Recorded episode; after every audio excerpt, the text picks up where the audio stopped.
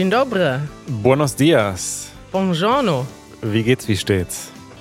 Äh, ça va bien? Fangen wir heute interkulturell an. Das könnte daran liegen, dass wir auf eine Reise gehen. Ja, ich dachte, wir machen jetzt so eine Challenge. In wie vielen, in wie vielen Sprachen können wir Guten Morgen sagen? Haben wir schon mal gemacht, diese Challenge. Sie sind nicht Okay. so weit gekommen, das weiß ich. Manuel, ich bin total aufgeregt. Äh, Wir gehen morgen auf eine Reise, wie du gesagt hast. Wo fahren wir hin? Nach Barcelona. Nach, äh, beziehungsweise erstmal in die Nähe von Barcelona, aber dann auch noch in die Stadt Barcelona, Spanien. Kannst du das nochmal aussprechen? Also ich habe ja Sp Spanisch in Lateinamerika gelernt, deswegen würde ich es nicht so aussprechen. Aber ich glaube, mit spanischem äh, Akzent sagt man Barcelona. Barcelona. Genau. Ja, du, ich habe äh, vor zehn Tagen angefangen, Spanisch zu lernen. Oh. Ich kann jetzt auch schon einiges sagen. Ich, mein Ziel war eigentlich in Spanien dann schon die, also fast alle A1-Vokabeln zumindest passiv gehört zu haben. Mhm. Hat aber nicht geklappt. Ich habe nur ein Viertel geschafft. Ähm, Ja. Seedlang befindet sich ja gerade schon in der Beta-Testphase für Spanisch. Oh. Und äh, da bin ich jetzt voll dabei. Und ich, ich bin total überrascht, weil ich dachte mal, ja, ich weiß ja ungefähr, wie im Spanischen die Konsonanten ausgesprochen werden. Aber das ist total, puh, total überraschend. Mhm. Die Spanier sprechen auch sehr schnell. Da möchte ich dich vorwarnen. Das ist einfacher in Mexiko, sag ich mal so. Ja, gut. Gut, dass wir bei Easy Spanish beides haben. ja. Ja. Manuel, ich habe hier einen Gast eingeladen. Vielleicht hast du ihn im Hintergrund schon gehört. Es ist äh, dein Vater, Janusz Schamerski. Wie schön. Guten Morgen. Hallo. Janusz ist jetzt hier, weil er wollte dir berichten von einem besonderen Ausflug, den er gemacht hat. Vielleicht können wir gleich noch ein bisschen erzählen, was wir in Barcelona machen. Ja. Aber äh, jetzt ist er erstmal hier ein Special Guest. Janusz, wie geht es dir heute? Warte, ich gebe dir erstmal kurz die Kopfhörer, dann kannst du mit Manuel sprechen. Mhm. Hallo Manuel. Guten Morgen, Papa. Guten Morgen. So, ich wollte dir erzählen, beredet von Kari, dass ich in einem Schlaflabor war. Kari hat gerade schon gesagt, sie findet alleine das Wort Schlaflabor schon so witzig und eigentlich hat sie recht. Also was passiert in einem Schlaflabor? Wird da geforscht? Untersucht man da den Schlaf mit einem Mikroskop? Ja, mit dem Mikroskop weniger, aber man, äh, man hat mich angeschlossen an irgendwelche Messmaschinen. Also ich kriegte so ungefähr zehn Kabel an meinen Körper angeklebt und dann musste ich quasi mich hinlegen und schlafen. Und äh, ja, Also bevor du verrätst, warum du das machen musstest, kannst du mal beschreiben, wie es in so einem Schlaflabor aussieht und wie dieser Raum aussieht, in dem du dann schlafen musstest und ob du da problemlos einschlafen konntest. Ja, und ich hatte ziemlich äh, Angst und Sorge. Ich habe mir Sorgen gemacht, dass ich nicht einschlafe, weil mein Schlafrhythmus ja anders ist. Und äh, war ziemlich unglücklich, dahin zu gehen. Also du meinst, du, du gehst normalerweise um drei Uhr morgens ins Bett oder vier und dort Ja. musstest du wahrscheinlich schon früher ins Bett gehen. Früher, ich musste da schon um neun Uhr antanzen. Und äh, aber war es war sofort entkräftet durch einen Menschen, einen jungen Menschen, der war wahrscheinlich ein Medizinstudent, der dort ein Praktikum gemacht hat oder so, ja. Äh, und der war so unglaublich lieb, dass sowas habe ich noch nie erlebt. Der war so richtig, richtig, äh, der hat mir meine Wünsche von den Lippen abgelesen sozusagen, ja. Und der war mit allem einverstanden. Ja, nein, ich er, verkabeln müsste er mich so ziemlich sofort, aber dann dürfte ich machen, was ich will und schlafen gehen, wann ich will. Äh, und äh, ja, und das fand ich sehr gemütlich. Und der Raum, das war so ein klein, kleines Zimmer mit einem Bett da drin. Und äh, ich hatte eine Internetverbindung, eine sehr gute sogar. Und ich äh, fühlte mich dann nicht sonderlich gemütlich, aber auch so gut aufgehoben. Dadurch, dass dieser äh, Medizinstudent so freundlich war, äh, fand ich äh, das Ganze sehr gut erträglich. Und dann äh, las ich Bücher, also ich habe nicht mal gesurft, weil irgendwie in dieser Umgebung machte das keinen Spaß und es gab auch keinen Schreibtisch da in dem Zimmer. Aber ich habe äh, mit großer Freude äh, Bücher in, ich lese ja sowieso Bücher in meinem oder auf meinem iPhone und da hatte ich plötzlich so ungestörte Zeit dazu. Und ich habe bis halb zwei dann Bücher gelesen und dann, äh, dann fühlte ich mich doch müde und habe mich hingelegt. Und dann kam dieser Student kam noch und ähm, setzte mir so eine Atemmaschine auf die Nase. Und damit äh, bin ich dann aber überraschend schnell eingeschlafen und dann äh, nachts nur einmal aufgewacht, denke ich, und dann äh, war es. Und dann war, war ich wach äh, um, oder ich wurde sogar geweckt um halb sieben, so, wie, so wie es im echten Leben ist, ja. ja. Äh, und ich freue mich total. Die Ergebnisse bekam, bekomme ich später, wahrscheinlich in eine Woche. Die Ärztin wird mich äh, anrufen und mit mir so ein Videocall machen. Naja. Und jetzt klär noch auf, warum du überhaupt ins Schlaflabor musstest. Ja, weil ich unter einer um, ähm, Krankheit ist das vielleicht nicht, das ist ein Gebrechen, ich weiß gar nicht, wie ich das nennen. Äh, ein Wehwehchen. Äh, ein Wehwehchen, nämlich ich habe so eine ähm, so eine Art Apnoe heißt das. Das heißt, äh, mein Atem setzt ich setzt aus immer mhm. wieder beim Schlafen und äh, das äh, tut mir nicht weh, ich kriege das nicht mal mit, aber mh, mm, es ist nicht gut für, für allgemein für, für, für deine Gesundheit. Also man kriegt, wenn man das nicht behandeln würde, würde man irgendwann äh, wahrscheinlich äh, Bluthochdruck bekommen und irgendwelche andere Probleme. Ja, und ich benutze diese, diese Schlafmaschine, diese Atemmaschine schon seit Jahren. Ich habe mich total dran gewöhnt und es ist dann überhaupt gar kein Problem und eine riesige Erleichterung. Manchmal bin ich zu faul, diese Maschine zu benutzen, aber dann werde ich schnell des Besseren ge, ge, gelernt und belehrt.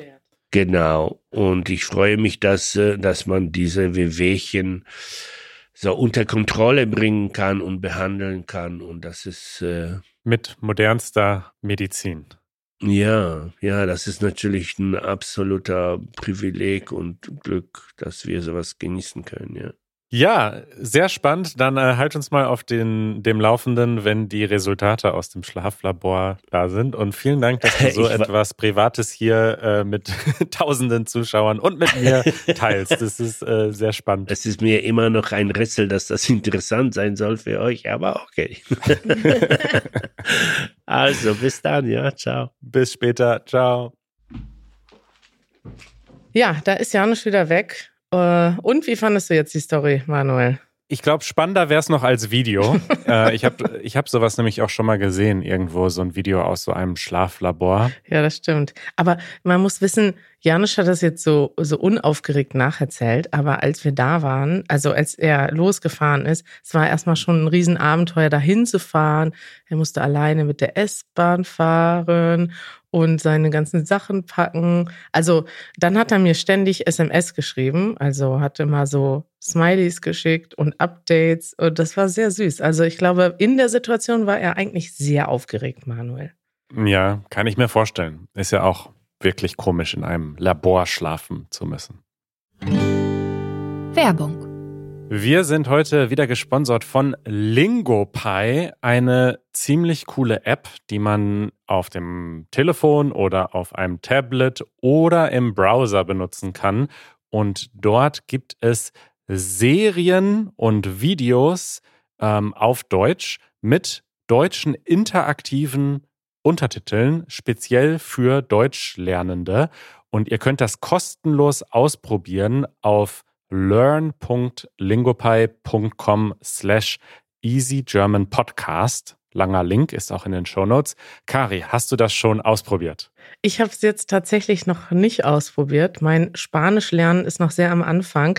Da muss ich noch ein paar mehr Vokabeln können. Aber ich werde es bald ausprobieren. Und ich habe natürlich schon bei dir gesehen, wie es funktioniert, ähm, dass man dort verschiedene Serien guckt. Also im Prinzip ein Netflix für Sprachenlerner. Ne? Also du kannst verschiedene Serien angucken und dann, wir empfehlen ja hier auch ganz gerne mal Serien und TV-Shows. Ich achte auch immer darauf, möglichst Sachen zu empfehlen, die auch akkurate Untertitel haben, aber das ist nicht immer der Fall.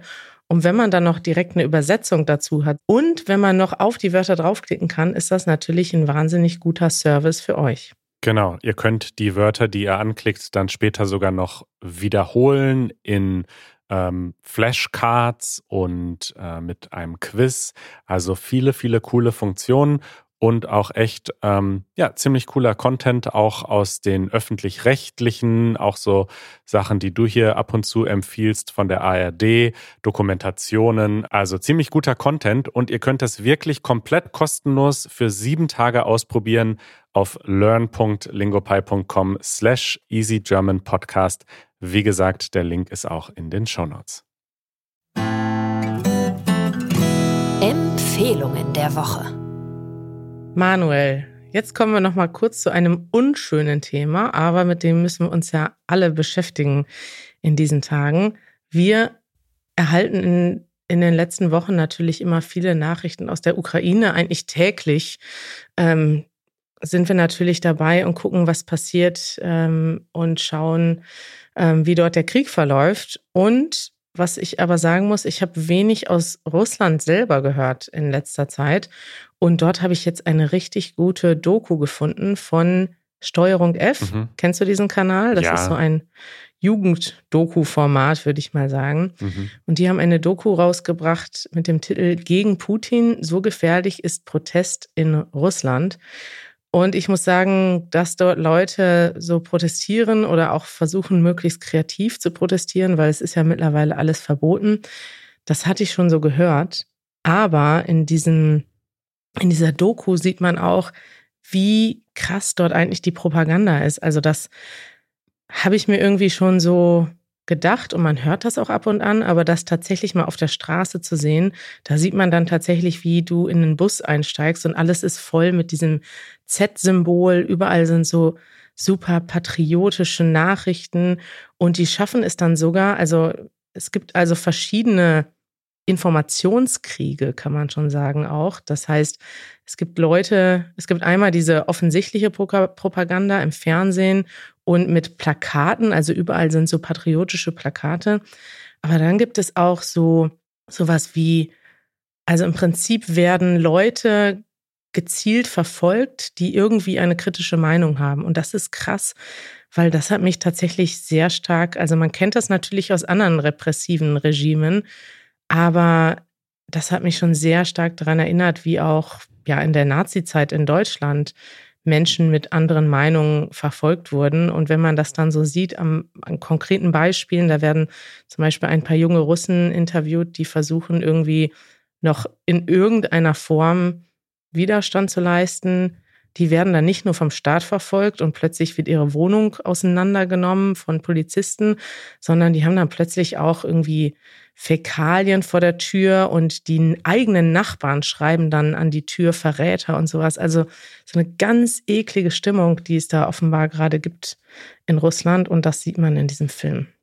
Das ist echt beängstigend. Ich habe jetzt auch in den Nachrichten gesehen, wie der 1. Mai, der Maitag, Maifeiertag in Russland, ähm, auch jetzt natürlich instrumentalisiert wurde. Das ist ja ein ganz wichtiger Feiertag, gerade auch in Russland.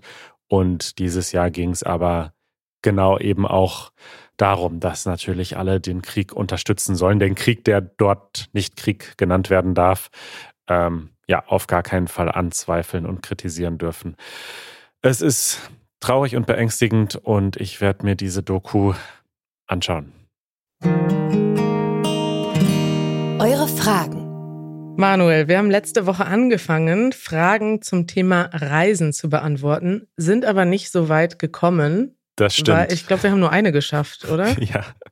Wie so oft. Du hast aber noch weitere gesammelt und ich muss sagen, das Thema passt perfekt. Es passt. Ey, das ist hier ein guter Ausdruck der Woche. Es passt wie die Faust aufs Auge. Ausdruck der Woche.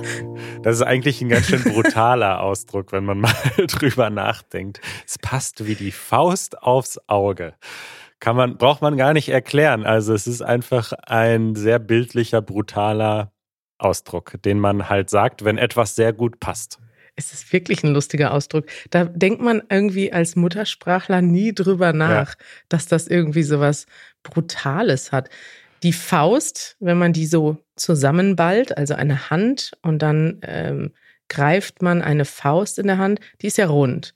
Und die Augenhöhle ist auch rund und da passt die Faust gut rein. Ja. Und es gibt natürlich Leute, die gerne mit der Faust ins Gesicht schlagen und dann passt, die, passt das wie die Faust aufs Auge. Und ich glaube, also wenn ich das jetzt richtig gelesen habe, war das ursprünglich mal ironisch. Also beziehungsweise man hat das gesagt, wenn etwas eben nicht gepasst hat. Aha. Dann hat man gesagt, das passt wie die Faust aufs Auge im Sinne von, die beiden Dinge passen nicht zusammen.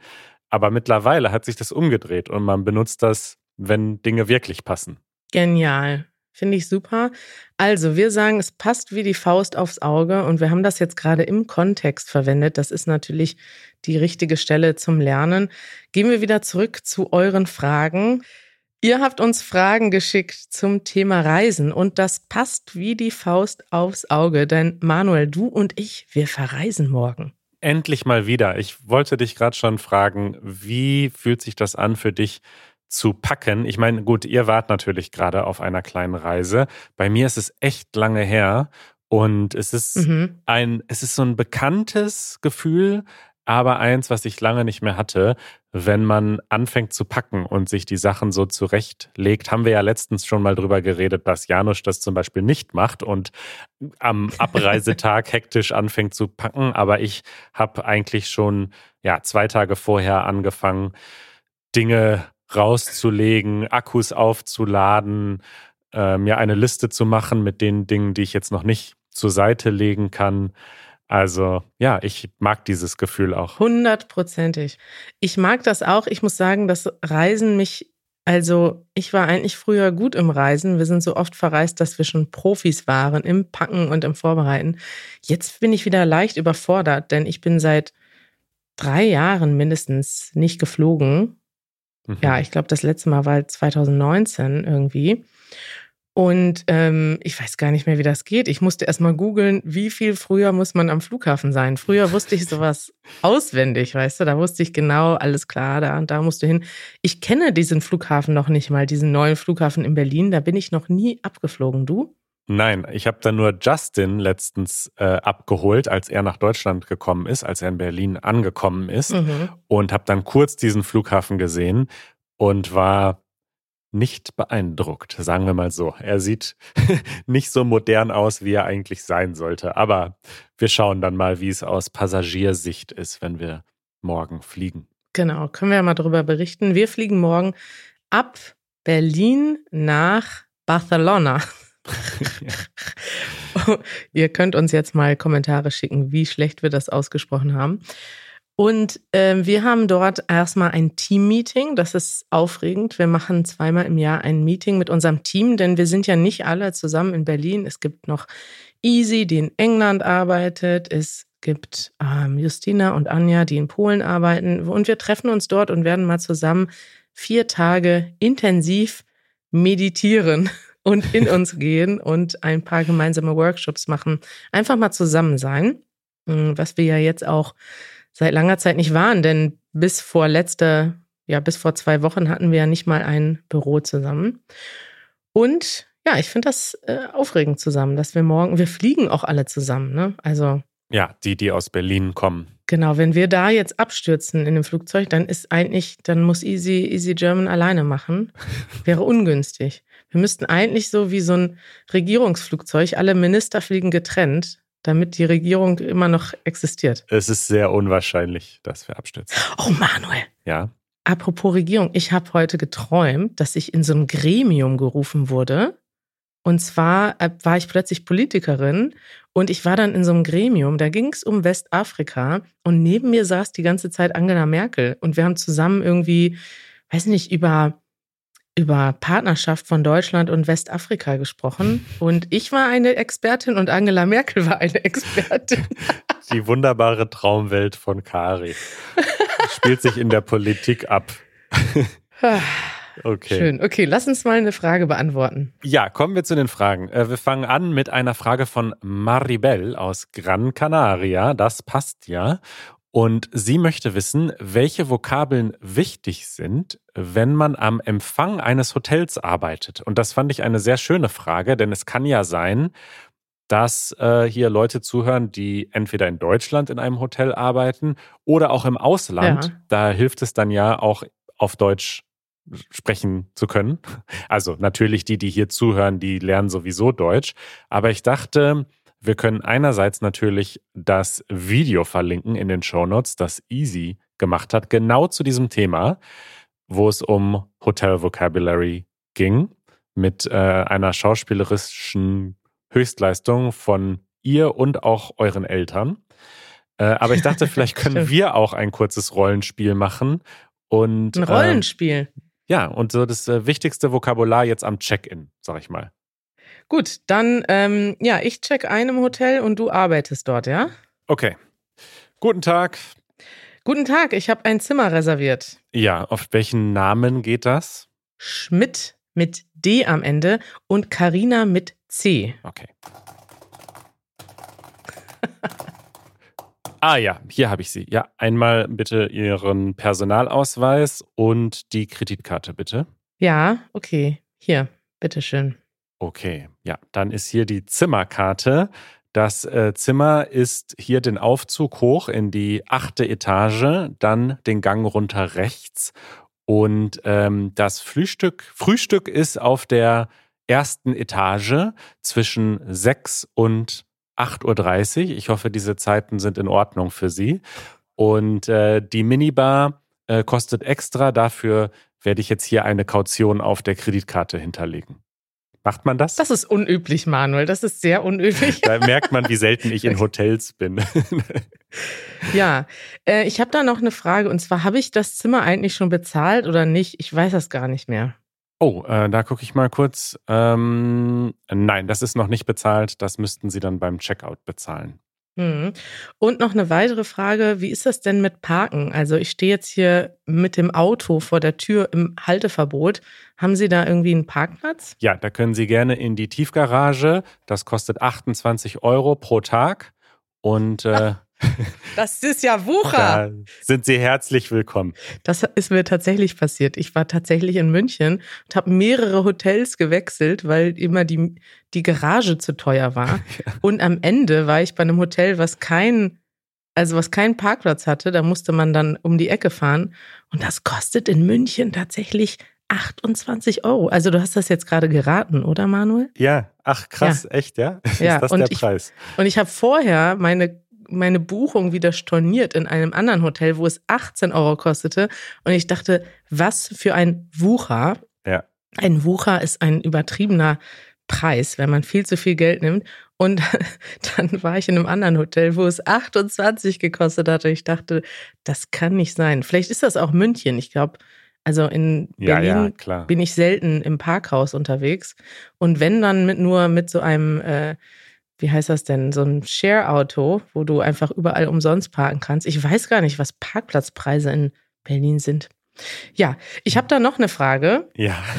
Ist das Frühstück inbegriffen oder kostet das extra? Nein, das Frühstück kostet extra und zwar 23 Euro pro Tag, wenn Sie das, ähm, wie heißt das nochmal, das, äh, ah, wie heißt denn das nochmal? Es gibt doch so einen äh, Begriff, für so ein Mini-Frühstück. Mhm. Continental. Das Continental-Frühstück, also das besteht aus weißem Toast und Marmelade und äh, einem schwarzen Kaffee. Das kostet 23 Euro. Und wenn Sie an das Frühstücksbuffet möchten, kostet es 67 Euro. Jetzt hast du aber übertrieben, Manuel. Na gut, übertrieben. 30 Euro für das Buffet. Na, normalerweise kostet das so 10 bis 20 Euro, würde ich sagen. Das ist aber ein günstiges Buffet. äh, ich habe noch eine Frage. Wie ist das denn mit WLAN? Ja, WLAN ähm, gibt es. Äh, da müssen Sie sich nur einloggen und dann kommt so ein furchtbares Captive Portal, wo Sie dann jedes Mal alle fünf Minuten wieder bestätigen müssen, dass Sie sich hier aufhalten und dass Sie zustimmen. Das ist ja toll. Ja, das muss man noch dazu sagen. In deutschen Hotels ist es nicht selbstverständlich, dass es WLAN gibt. Da muss man immer darauf achten, wenn man das Hotel bucht.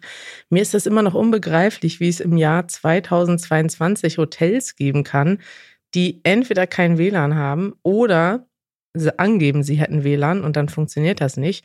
Oder das WLAN kostet extra Geld. Alles schon erlebt, jetzt gerade auf meiner Reise. Und du denkst, das kann eigentlich nicht wahr sein. Wie kann so ein Hotel überleben? Da muss man aber auch dazu sagen, als Faustregel, und ich glaube, die gilt weltweit, je teurer das Hotel, desto schlechter das WLAN. Das ist einfach so. Also die richtig, die teuren fancy Hotels, da muss man das dann bezahlen und es ist schlecht und es gibt so ein Captive Portal. Und wenn du in irgendeinem Hostel bist oder Airbnb, äh, da hast du einfach schnelles Internet. Das ist ja, ja verkehrte Welt. Verkehrte Welt. Okay, dann haben wir die Frage von Maribel, glaube ich, vielleicht gut beantwortet. Das denke ich auch. Die nächste Frage kommt von Patricia aus Portugal. Hallo, liebes Easy German Team. Mein Name ist Patricia. Ich komme aus Lissabon und ich habe eine Frage an euch. Und zwar über Reisen. Ich liebe es, zu reisen und neue Menschen, neue Kulturen und andere Realitäten kennenzulernen. Aber es ist immer sehr schwer, wenn ich nach einer Reise nach Hause komme. Hm. Es scheint alles so klein und eintönig. also, ich würde gerne wissen, ob das auch bei euch der Fall ist. Insbesondere nach Manuels Weltreise. Wie war es, wieder zu Hause zu sein? Vielen Dank. Tschüss. Das ist eine schöne Frage. Das Gefühl nach einer langen Reise. Ja. Also ich muss sagen, jetzt habe ich ja eine sehr, sehr schöne, gemütliche Wohnung und ich glaube, dass das ein schönes Gefühl sein wird, wieder zurückzukommen. Mhm. Nach meiner Weltreise mh, hm, war das ganz komisch, weil ich eigentlich kein richtiges Zurückkommen hatte in dem Sinne, weil ich ja keine Wohnung mehr hatte. Also ich bin eigentlich dann nach Deutschland gekommen, bin erstmal temporär bei meiner Mutter eingezogen und dann temporär nach Berlin gezogen in so eine Zwischenmiete und habe mir dann quasi alles nach und nach wieder aufgebaut. So, so wie wenn man zum ersten Mal nach Berlin zieht. Und ja, eigentlich war das trotzdem dann ein schönes Gefühl, weil das irgendwie weiterhin aufregend war. Also es hat sich dann für mich nicht so klein angefühlt. Aber ich kann das, glaube ich, nachvollziehen, dass man dann manchmal so ein bisschen melancholisch vielleicht sogar ist. Ja. Wie ist das bei dir? Also meistens ähm, freue ich mich dann schon wieder nach Hause zu kommen, weil es gibt ja hier auch schöne Dinge. Und klar, wenn man natürlich eine schöne Wohnung hat oder Freunde, die man vermisst oder Familie, die man vermisst. Also ich kann mir vorstellen, dass du nach zwei Jahren Weltreise auch dich wahnsinnig gefreut hast, mal deine Freunde wiederzusehen, die du ja lange nicht gesehen mhm. hattest. Das macht das natürlich dann alles schön wenn man irgendwie nach Hause kommt und denkt, oh, hier ist alles so, so klein und, und unwichtig, dann sollte man vielleicht in eine größere Stadt ziehen, würde ich, würde ich fast vorschlagen, weil ich kenne das, ich habe vielleicht früher auch manchmal das Gefühl gehabt, aber es war nie, also vielleicht in Münster so, aber in Berlin habe ich das Gefühl nie. Ich fühle mich immer total wohl. Als wir letztes Mal wiedergekommen haben, bin ich sogar direkt, ich liebe es dann am gleichen Abend noch Freunde zu treffen, rauszugehen, essen zu gehen. Und es gibt so viele Sachen in Berlin, die es nirgendwo anders gibt. Zum Beispiel, dass man halt immer um jede Uhrzeit eigentlich alles machen kann. Also man kann immer Leute treffen. Es gibt immer Bars, Cafés, Restaurants, die, äh, die offen sind. Und das gibt es ja in ganz, wir waren vorher ja in München die letzten zwei Tage. Und in München hat einfach, da ist, da ist abends, du hast einen Biergarten, der macht irgendwann zu. Dann gibt es noch ein paar Kneipen, die offen haben, aber es gibt zum Beispiel kein Geschäft oder kein Späti oder ganz viel von dieser Straßenkultur, die du in Berlin hast, fehlt. Und das habe ich dann sofort genossen, als ich zurück in Berlin war und habe dann, äh, wir sind dann ja noch am gleichen Abend zu dir gefahren, Manuel. Ich liebe sowas, wenn man direkt zurückkommt und direkt was macht. Ja, und ich muss auch sagen, so sehr ich das Reisen liebe, so sehr liebe ich es auch, meinen eigenen Schreibtisch zu haben, mein eigenes Kaffeesetup zu haben, meine Supermärkte, bei denen ich weiß, dass es die Produkte gibt, die ich am liebsten esse. Also es ist auch, finde ich, schön, wieder da zu sein, auf jeden Fall. Total. Ich finde, das nach Hause kommen ist auch einer der schönsten Aspekte vom Reisen, dass man dann merkt, was man vermisst hat. So. Ja, gehört auch dazu. Ich würde auch sagen, zu einer Reise, ob das jetzt eine Weltreise ist oder eine kleine Reise, gehört im Grunde schon die Idee und das Planen und vielleicht das Sparen darauf hin und die ganze, das ganze drumherum und dann inklusive das Zurückkommen gehört alles mit zu der Reise. Für mich ist das alles Teil davon. Da hast du recht. Das wird manchmal unterschätzt, ne? Auch Vorfreude und es gibt kein deutsches Wort dafür, aber sowas wie Nachfreude. Also ich muss sagen, dass mir die Reisen, glaube ich, insgesamt mehr Spaß gemacht haben außerhalb der Reisezeit als während der Reisezeit, weil auch diese ja. kleinen nervigen Dinge, ne, wenn du irgendwo, weiß nicht, du kannst nicht schlafen, weil das Kissen ist viel zu groß oder das Internet ja. funktioniert nicht oder irgendwie du hast irgendwas vergessen oder verloren. All diese Dinge vergisst du später und ich gehe gerne nochmal durch meine Fotos durch und durch die Erinnerungen und denk so an die tollsten Momente und das ist einfach schön. Total. Ja, es gibt auch noch eine Frage äh, zur Logistik meiner Weltreise. Ich war ja zwei Jahre auf Weltreise. Die können wir ja vielleicht demnächst nochmal besprechen, wenn wir auch über die Logistik unserer Barcelona-Reise dann äh, sprechen können, wie das Ganze geklappt hat. Ja, dann mit dem Update. Wir sind gar nicht geflogen, weil Kari hat die Tickets vergessen. Oder Janusz ist nicht aus dem Bett gekommen. Hoffen wir nicht. Hoffen wir nicht, dass es so kommt. Wir werden euch äh, auf dem Laufenden halten. Wir werden vielleicht in der nächsten Episode ähm, euch ein bisschen unser Team auch vorstellen und von unterwegs einfach ein paar Stimmen einfangen und genau, euch ein bisschen teilhaben lassen an unserer Reise. Absolut. Und äh, Nachricht noch an Janusz. Janusz, wenn du das hier hörst, bitte heute Abend schon packen. Morgen früh müssen wir um wahrscheinlich 5 Uhr aufstehen und da wird nicht mehr viel Zeit sein. Ich hoffe, wir werden pünktlich abreisen können, Manuel. Das äh, hoffe ich auch. Das wäre sehr schade, wenn wir ohne euch fliegen müssten und ihr dann erst mit dem nächsten Flieger nachkommt. Bis dann, Kari. Ich freue mich. Bis dann. Ciao. Ciao.